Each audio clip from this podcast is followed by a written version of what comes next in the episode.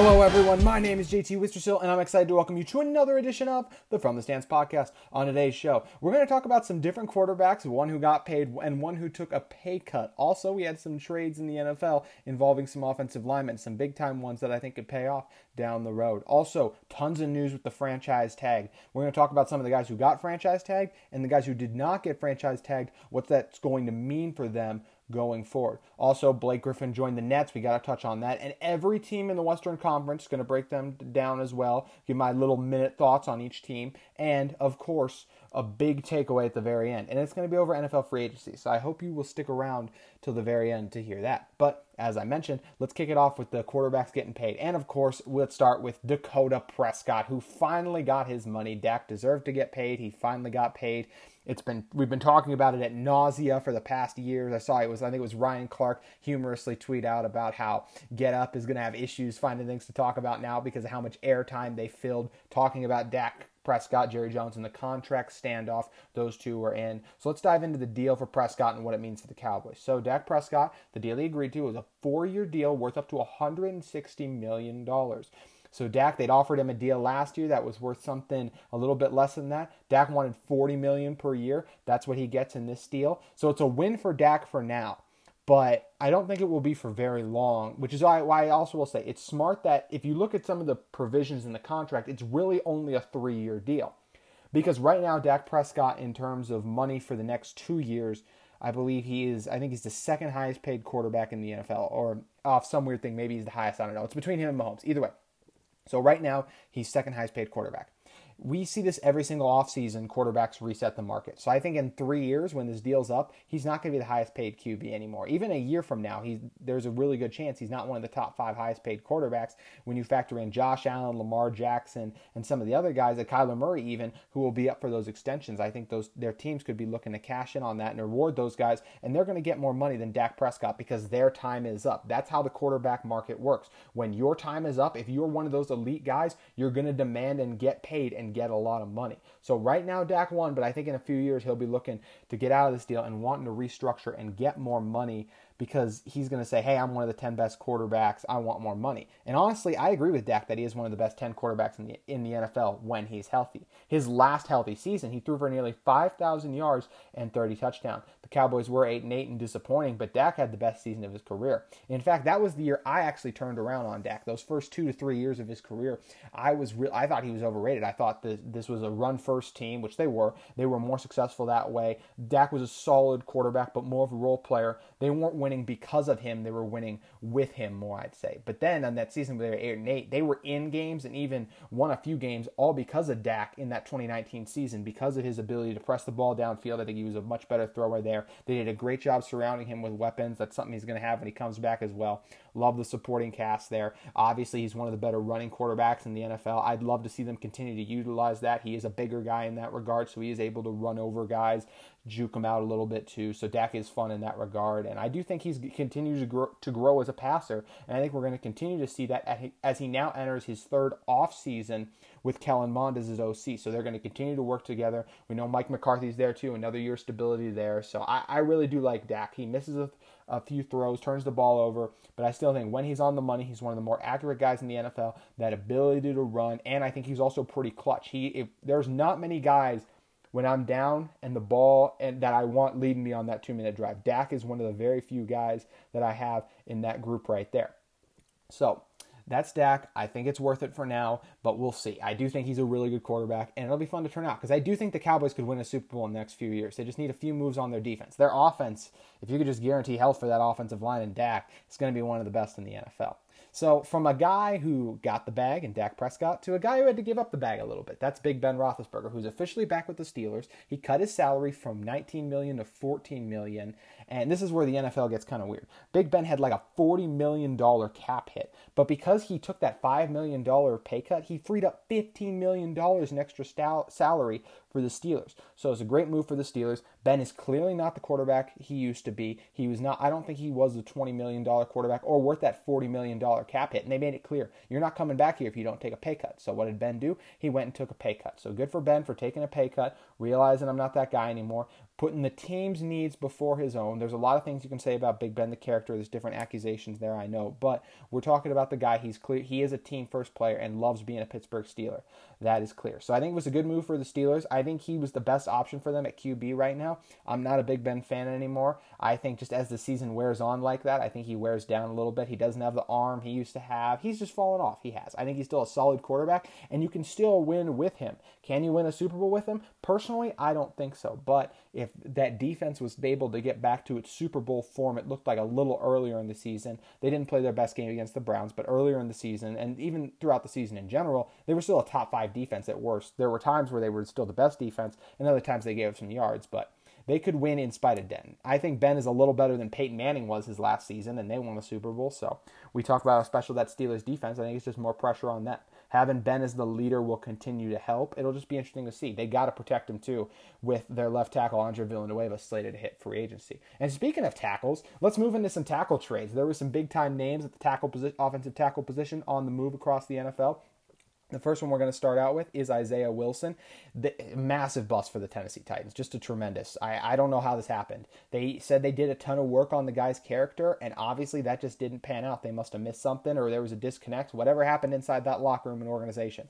Wilson was done. Tweeted out he was done with the Titans. Titans general manager came out and said earlier that that wasn't the player we drafted, so you knew things were on shaky waters already there. So they end up having to sell low on him and traded him to the Dolphins for a seventh round pick just a year ago, this first round pick out of Georgia gets traded for a seventh round pick. It's really amazing how he fell. And I think it all stems from those character and maturity concerns, other issues we may not know about, but that's what it's got to be is character concerns to move off a guy after a year. And it seems like there may be some immaturity too. Who knows? Who, it's hard to know who's at fault. I'm sure both parties are a little bit. So, first of all, I love this move for the Dolphins. You give up a seventh round pick, which what do seventh round picks ever pan out to be much of anything. It's very rare and few and far in between. So what's more likely, you got to ask, that your seventh round pick in this year's draft with the COVID year, you don't know, think you couldn't get your scouts out to as many games. There's a lot of up in the airs about it. Or a guy who just a year ago was a first round pick, and if you can write those character concerns you get a first round offensive tackle that can man down your right tackle spot for years to come. So I love it for the Dolphins. I think if there's any guy who can get Wilson right to, it is a Brian Flores. I love his leadership, the culture he's built down in Miami. He went to the same high school actually that Isaiah Wilson did too. So I think getting him to buy in in that regard will be really key. I think that connection will help them out. And I went back and looked at my Wilson only played in one game for the Titans this year, so I wanted to look back at what I had written about him coming up on the draft last year to see what my thoughts were on Wilson. And I remember watching his tape, I fell in love with his power. I thought right away he'd be a really strong run blocking guy, which is why I like the Tennessee fit, open up the running lanes for Derrick Henry. I thought he needed some work in pass protection, and since he is so big, he has a little bit of a tendency to lean and get off balance. So balance is the big thing with him, but I still think they have a pretty good coach down there. The Dolphins do in Flores. I think his staff is pretty good too. They have another guy who needs to continue to develop in Austin Jackson, their first round pick out of USC just a year ago. So I think it's going to be fun to watch and see how Wilson and Jackson mature together. And once again, I just love this move for the Dolphins. I don't think the Titans had much of a choice. I think they were going to cut him. Whenever you move a guy for a seventh round pick, it's pretty clear that you were going to have to cut him if you didn't do that. So I guess good for the Titans for getting something. It was just clear that Isaiah Wilson in Tennessee was not going to work anymore, and props to the Dolphins for capitalizing on that. But Wilson was not the only big man at who plays the tackle position to get traded. Trent Brown was also traded back to the Patriots from the Raiders for a 2022 fifth round pick. Brown is one of the 10 best right tackles to me in the NFL. He is imposingly massive. He's one of the biggest dudes in the NFL. Uh, he, he does have issues sometimes with guarding guys who are a little quicker off the edge just because he is so big, but he's still a really solid left right ta- right tackle, and also so good when we're talking about a run defender. When he gets his hands on you, it's over. Some of those smaller guys can dip under him and get by him a little bit, but I like this move from the Patriots. I think they're building a nice offensive line. I think when you look at Isaiah Wynn, the left tackle out of Georgia a few years ago, years ago for them, he had his best season last year. When you look at Trent Brown, they their last Super Bowl they won, Brown was at left tackle. He now shifts over to right tackle, the position he played with the Raiders. And in general, Brown's played a right tackle most of his career. Yes, they let go of Joe Thuney with the franchise tag. We'll get into that in a second. They chose not to franchise tag him.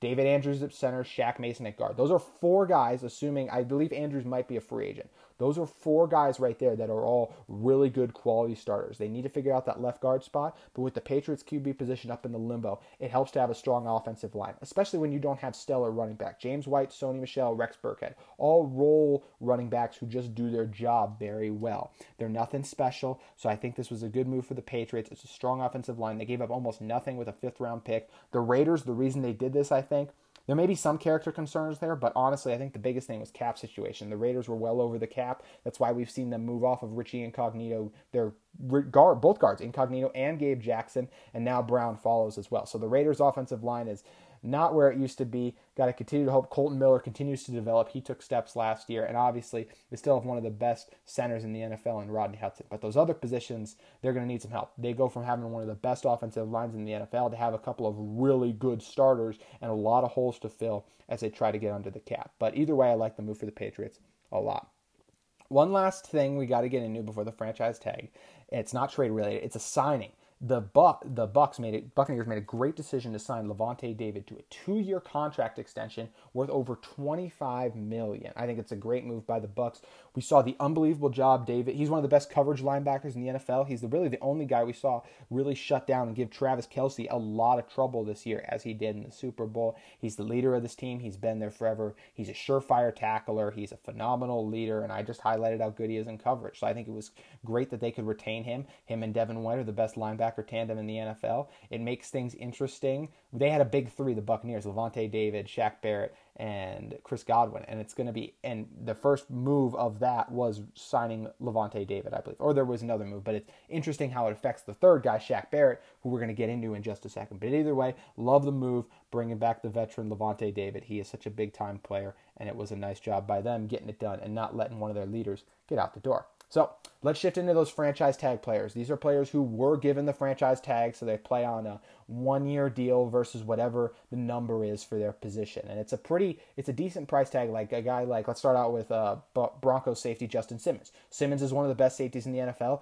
11 million for his talent is a bargain, but they could not afford to let Simmons out the door. He's one of the best overall safeties in the NFL. What he does in coverage against the run, top to bottom, complete safety, a guy that every team would have thrown a lot of money at. And it'll be interesting to see if they can work out a deal that makes him the highest paid safety in the NFL. Because as I talked about earlier with Dak Prescott, when your time's up and you're at the top of your position like that, you deserve to get highest paid. So Justin Simmons, I hope he gets his money. He well deserves it. The Jets signed Marcus Maye. Marcus Maye is their free safety. He was the guy who, for a while, him and Jamal Adams were a great tandem. But Maye is a really good safety and coverage. Will provide some leadership for such a young team.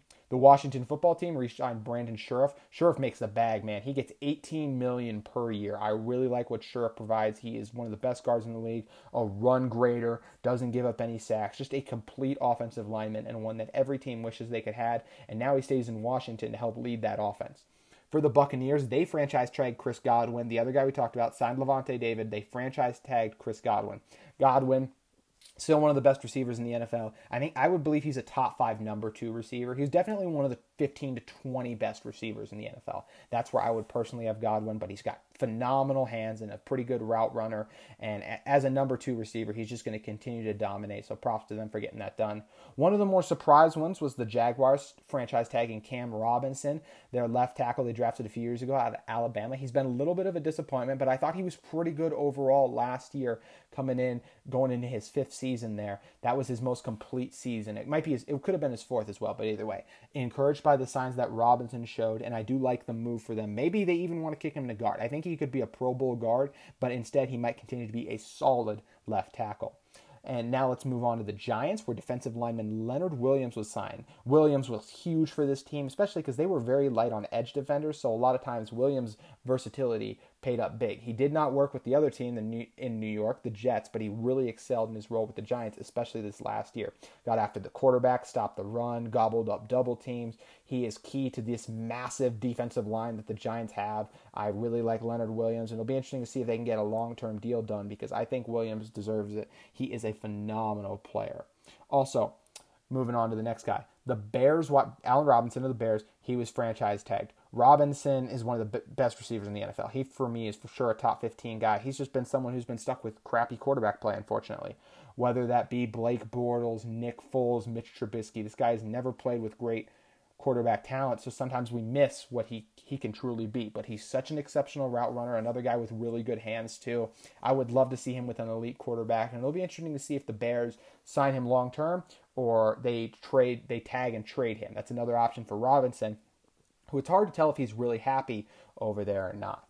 Now, shifting on to our next guy, we got Panthers offensive tackle Taylor Moton got franchise tag. He is their right tackle, and he's one of the better up and coming tackles in the NFL. So he's been developing the past few years. Good job by them for getting some stability in there along that offensive line, since it's looking like they're going to be drafting their quarterback of the future. And the last guy who was franchise tagged was, of course, Marcus Williams, the former Ute safety for the Saints. He was he's one of the more underrated guys that 2017 draft class that brought them Alvin Kamara, Marshon Lattimore, Ryan Ramczyk. Williams is kind of the fourth unsung hero of that group. And I think it was a good decision by them to franchise Marcus Williams because we know they're going to be having to dish out a lot of money to Ramczyk and Lattimore, who are both some of the better guys at their positions. And Williams is a quality safety. Uh, everyone will talk about that one year he made, he missed, missed the tackle, was a bad move on Stefon Diggs, but still a phenomenal player. And I'm really excited to see how he continues to grow with the Saints, where he's had a lot of success. So, moving on. Surprise players who were not franchise tagged and are now free agents. Shaq Barrett, going to be really interesting to see where he goes. He's obviously a big time pressure, paid off big in the Super Bowl. A guy like Kenny Golladay is another one of those great receivers. Fun to see with him. Bud Dupree, Carl Lawson, really quality pass rushers who now hit the open market. It'll be fun to watch and see how everything unfolds with them. Joe Thuney was the guard I talked about earlier. A lot of teams need offensive line help with how good the defensive lines are. I expect Thuney to get some big money. John Johnson, one of the unsung heroes at safety for that Rams defense. I think he's another guy who should be able to get the bag because he is an exceptional player too. Keanu Neal, I think that's a load. He's a safety for the Falcons. They let him go. He's just a guy who's always been hurt. But when healthy, he's a phenomenal player. So I think a team buys low on him and it pays off well. Speaking of buying low, whoever buys low on Chris Carson, because the Seahawks are not going to franchise tag him, is going to get a big time player. Chris Carson has been one of those borderline top 10 running backs to me. He catches the ball pretty well out of the backfield and he just runs so hard. I really like his physical style of play. Now, moving on to our last two guys Hunter Henry of the Chargers. He's a phenomenal tight end who catches passes over the middle. I think he does a phenomenal job there. Like the safety blanket he was for Herbert, I think he's one that they're going to get a. He's going to end up coming back to the Chargers. Who doesn't want to live in LA, right? And the last franchise guy who was not franchise tagged is Aaron Jones, the Packers running back who has had a top five top five running back season these last two years. He's excelled running behind that Packers offensive line. I'm not as high in Jones as some of the other people. I think he is one of those guys who's probably a top 10 running back, but I don't think he's top five. His production says top five. I just personally don't think he's a top five back. But because of those surrounding and supporting cast, I think he's in a great situation. But a team is going to still get a really good running back in Aaron Jones. And I'm excited to see how the rest of his career unfolds. So that's going to do it for the whole franchise tag thing. It'll be fun to see where those free agents I just listed lined up and to see if those other teams they can get a deal with, done with those guys. But for now, let's move off the NFL. It's coming back up on my big takeaway, but let's shift in on the NBA. And we got we got a big signing. Blake Griffin was bought out by the Pistons, gave up 13 million dollars, was desperate to get out of their losing culture, wanted to compete and win a ring. And where do buyout candidates go right now? But of course, Brooklyn. He will join the Nets, and I am excited to see what he will bring. I think the most important thing he's going to be able to bring is his passing especially out of the pick and roll. We've seen that so many times with the screen action they run with Bruce Brown his ability to kick, get the ball after Harden will dish it to him, and his ability to either finish at the rim, not dunking it, but just finish at the rim in general, or more importantly, kick it out to those guys on the perimeter, I think is going to be key. That's the biggest thing Griffin brings to me is that passing ability. They can throw it to him on the block too and run some action around him, similar to how the Lakers use Marcus Gasol. Griffin has evolved his game and become a high IQ player. In 2019, he was an all-star and he did a good job of changing his style, becoming more of that facilitator. He was a better shooter than he shot 36% from three on a whopping 7% for a guy for his career. We've always just called a dunker. So I give Griffin credit there for continuing to evolve and change his game. And I think that's going to be, I think he's going to shoot the best three point percentage he's ever shot in his career in Brooklyn because of the quality of looks he's gotten. He has never played since he became a good shooter. I want to make that important because obviously Chris Paul was a great passer, but when he was with the Clippers, he wasn't that good of a three point shooter. He hasn't played at this point in his career with his shooting ability, he hasn't played with guards because the Pistons didn't have the kind of guards that James Harden and Kyrie Irving are. I think especially Harden will be able to kick him kick him out to those open threes. He's going to get phenomenal looks, and I expect him to shoot a career best percentage from three. And I think that'll be a big part for them. So there's one other key part of Griffin is the rebounding to me. Whenever they go they you this is their biggest guy who will be able to stretch the floor for them. Yes, they can throw in DeAndre Jordan to grab rebounds, but then he can't spread the floor and hit the threes. That's what Griffin's going to be able to provide. Size to box out, grab you those boards. He can also push the pace a little bit because of that handle we talked about and the ability to play make for the other guys. And he'll also be able to step out and hit those threes as a, as a center for them because I think that's the position he's going to play now. So I think this is a great signing. I expect Griffin to start and play major minutes for this next team. He's going to be able to change his game similarly how he did with the Pistons and Keeley his playmaking, his improved shooting and rebounding are going to be key for this smaller Nets team. I think those are the big things to look at when we're talking about Blake Griffin to the Nets. Now, let's shift over to something else. We did this last week with the Eastern Conference. We're going to do state of every team in the Western Conference. Going to give you 30 seconds to a minute on my thoughts on how every team in the Western Conference has done so far. And at the bottom of the barrel, number 15, we start with my Minnesota Timberwolves. For them, Karl-Anthony Towns, D'Angelo Russell have barely played together this year. Five games in total in the year those two have been together is very disappointing. They really struggle on defense, especially in transition defense. KAT's fun when he's healthy, but hasn't been healthy. Anthony Edwards shows flashes, but you'd love to see him be a little more efficient. The only silver lining for the Timberwolves in this situation, if they are have the worst record, they need to have a top three pick this year, or else it goes to the Warriors. It was a top three protected pick in the D'Angelo Russell trade, so they better hope they continue to lose because we know this team could continue to use and add more talent. Malik Beasley's also been from from a shooting standpoint, but we know he's got a lot of issues. So Timberwolves have been interesting and will be really interesting come draft time. For the Rockets, I mean, I think they won five games after James Harden was traded, and then ever since then it's gone to the tank. Lost 13 or 14 in a row. Christian Wood's been hurt. He's been awesome this year. I would pick him for most improved player, but he needs to get back and start playing in some games if he wants to catch a guy like Jerami Grant. So the Rockets, they should have a fire sale. They should be trading away guys like Victor Oladipo. You can't really trade John Wall, but I still think John Wall has had a solid year. The rest of this roster is just not very good. At number 13 in the West, we have the Sacramento Kings, a disappointing 13, although they are only a few games back from the Pelicans, who are the 11th seed. So right there, kind of battling for that uh, play-in game with the Grizz. Actually, the Grizzlies are at ten. That would be the other team for the play-in game, but only two games back from them. De'Aaron Fox has had the best year of his career. He's been fun to watch. Tyrese Haliburton's been fun. Bagley has a couple of games still where you're like maybe there's still hope there. I think Harrison Barnes and some of these other veterans they got Bjelica. I think those guys should be good trade candidates for them, especially a Buddy Hield, who just feels like he hasn't been happy in Sacramento for a few years now.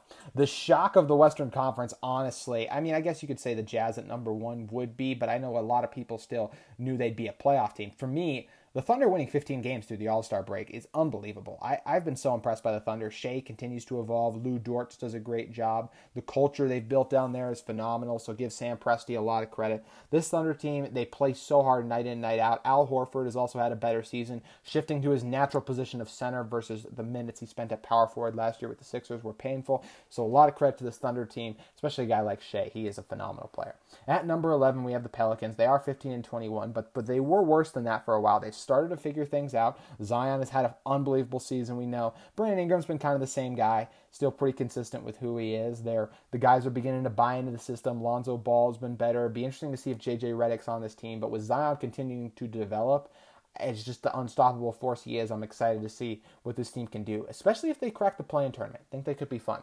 At 500 and number 10, we have the Memphis Grizzlies, who are 16 and 16 on the season. John Morant missed some time, but we've seen the role players of this team step up. The job that Taylor Jenkins, their head coach, has done has been phenomenal just these last two years, building that culture. The same with their GM. They've just done a phenomenal job up there in Memphis. If they could get Jaren Jackson back, I'd feel even better about their chances to, if they are in this play-in tournament, to win that. But at the moment, you got to give so much credit to these players and the job they've done. Brandon Clarke, Desmond Bane, Grayson Allen, De'Anthony Melton, so many guys. So impressed by the Grizzlies. And John Morant is one of the most fun players to watch in the NBA, in my opinion. At number nine, we have the Memphis Grizzlies. At number nine, we have the Warriors. Sorry. The Warriors, Steph Curry has been the catalyst all year, averaging 30 points per game, really trying to carry these guys once again. Been so impressed by Curry. Guys like Oubre and Wiggins have been inconsistent. Of course, Draymond's missed some time. Wiseman hasn't panned out. So the only team this this team is even one game over 500 is really because of Steph Curry, and they need their depth to continue to play a little bit better. And Wiseman continuing to develop as the season goes on would also be huge. And now we get into that top eight, the playoff group. So at number eight, we have the Dallas Mavericks, who started out the season all right, but it's like, ah, once Kristaps gets back, everything's going to be great. Well, Kristaps came back, and everything hasn't been great. Kristaps has struggled, especially. I mean, it's just tough when you have a guy that big who people are going to guard with such small guys, and Kristaps doesn't want to post them up. I don't think that's a great idea personally, but it's what they've continued to do. Luka's been phenomenal, of course. It's the reason they are over 500. And even though some of their guys aren't the most consistent, every there will be a night every other night with the Jalen Brunson, Tim Hardaway, Dorian Finney-Smith, Josh Richardson. Some combination of those guys is going to be effective, and I still think this is a team you don't want to see in the playoffs because of Luka Magic. At number seven, one of the other surprises of the West, you have the San Antonio Spurs. Popovich and their staff just continue to do it, but credit to Dejounte Murray has been really good this year. DeMar DeRozan continues to play exceptionally well. Lonnie Walker, Keldon Johnson, these are all guys who have stepped up big time the Spurs are always competitive, and the job they've done developing their guys so far is really impressive because this is a deep, scary team, especially at the guard position. They could use a little bit more front court depth, but at the guard spots, I really like them. At a disappointing number six in the West, you have the Denver Nuggets. They are 21 and 15, but it's been rough this year. They've had to rely on some of their young guys, as we've seen guys like Zeke, Zeke Nnaji, RJ Hampton have to play a little more for them because of injuries and just a lack of depth in this team in general. Jamal Murray hasn't been great. Gary Harris has missed time. Will Barton hasn't been great either. Jokic has been phenomenal, having a career best season. I saw someone make a case for him as a most improved player. I think that's a little bit far, but I do think Jokic is a phenomenal player and one of the seven to eight best players in the NBA. He's just so much fun to watch. At number five, we have the Blazers. Damian Lillard, the job he's done since CJ McCollum got hurt earlier this season. Once again, without Nurkic, too, he's done such a good job. Gary Trent has continued to develop. And Melo had a hot stretch, too, in February where he had some big time games to help this team crawl up to 5 2. But the main catalyst has, of course, been Dame. It's been fun watching carry. One of the most clutch players in the NBA. I believe he's shooting something like 60% in the clutch. So when the ball is his hands, you know it's going to be fun to watch. At number four in the West, we do have the Clippers. They've slipped a little bit, but they've still they've looked really good this year. It's the same thing. We just got to wait till the postseason with them. Kawhi, PG, they're working out the kinks. I do like the way Serge fits with their team and his ability to space the floor a little bit. A guy like Luke Kennard is also fun, and it'll be interesting to see how he factors into things when we're talking about later in the season and the minutes he's going to receive as a sniper off the bench, and he may even start. So the Clippers, I've been impressed by them, but we all know when it matters most. At number three, we have the Lakers. They were the second seed, but since losing Anthony Davis, they went on a little bit of a losing stretch. LeBron has looked really good this season, barely resting except for the final game of the season the, before the All Star break, and pretty much the All Star game himself, since he really only played in a quarter, as we know. So I, I think the Lakers are fine. Maybe could use a buyout candidate or two, but I think that's going to come. They also, during that losing streak, they didn't have Schroeder for a lot of it. So when you're missing your second and third best player, I think that's rough. Been encouraging to see Kyle Kuzma step up some of those games too. He's continued to look a little better this year. At number two in the West, we have the Suns. They are 24 and 11 currently. This is a team I was pretty high on. I thought they could be a top four seed coming into the season, and they've been everything as advertised. They're super deep. Chris Paul's leadership. Booker hasn't been great, but he's still been really good, especially in February, winning Player of the Month in February. Even DeAndre Ayton has been really good. This is a fun team. Monty Williams has done a great job, and they're deep, so they're scary. And I've I've just been really impressed by the Suns this year. So I got the Suns being good, right? I did not get the Jazz being this good, right? I thought the Jazz were not going to be a top four seed. I thought they were going to slip out. I underrated the value of continuity in the NBA. Even the guy they bring in, the big free agent Derrick Favors, has been there. So, so impressed with Utah. Mike Conley, the job he's done running the point for them. Donovan Mitchell stepping up, having some big games. Their shooting has been unbelievable.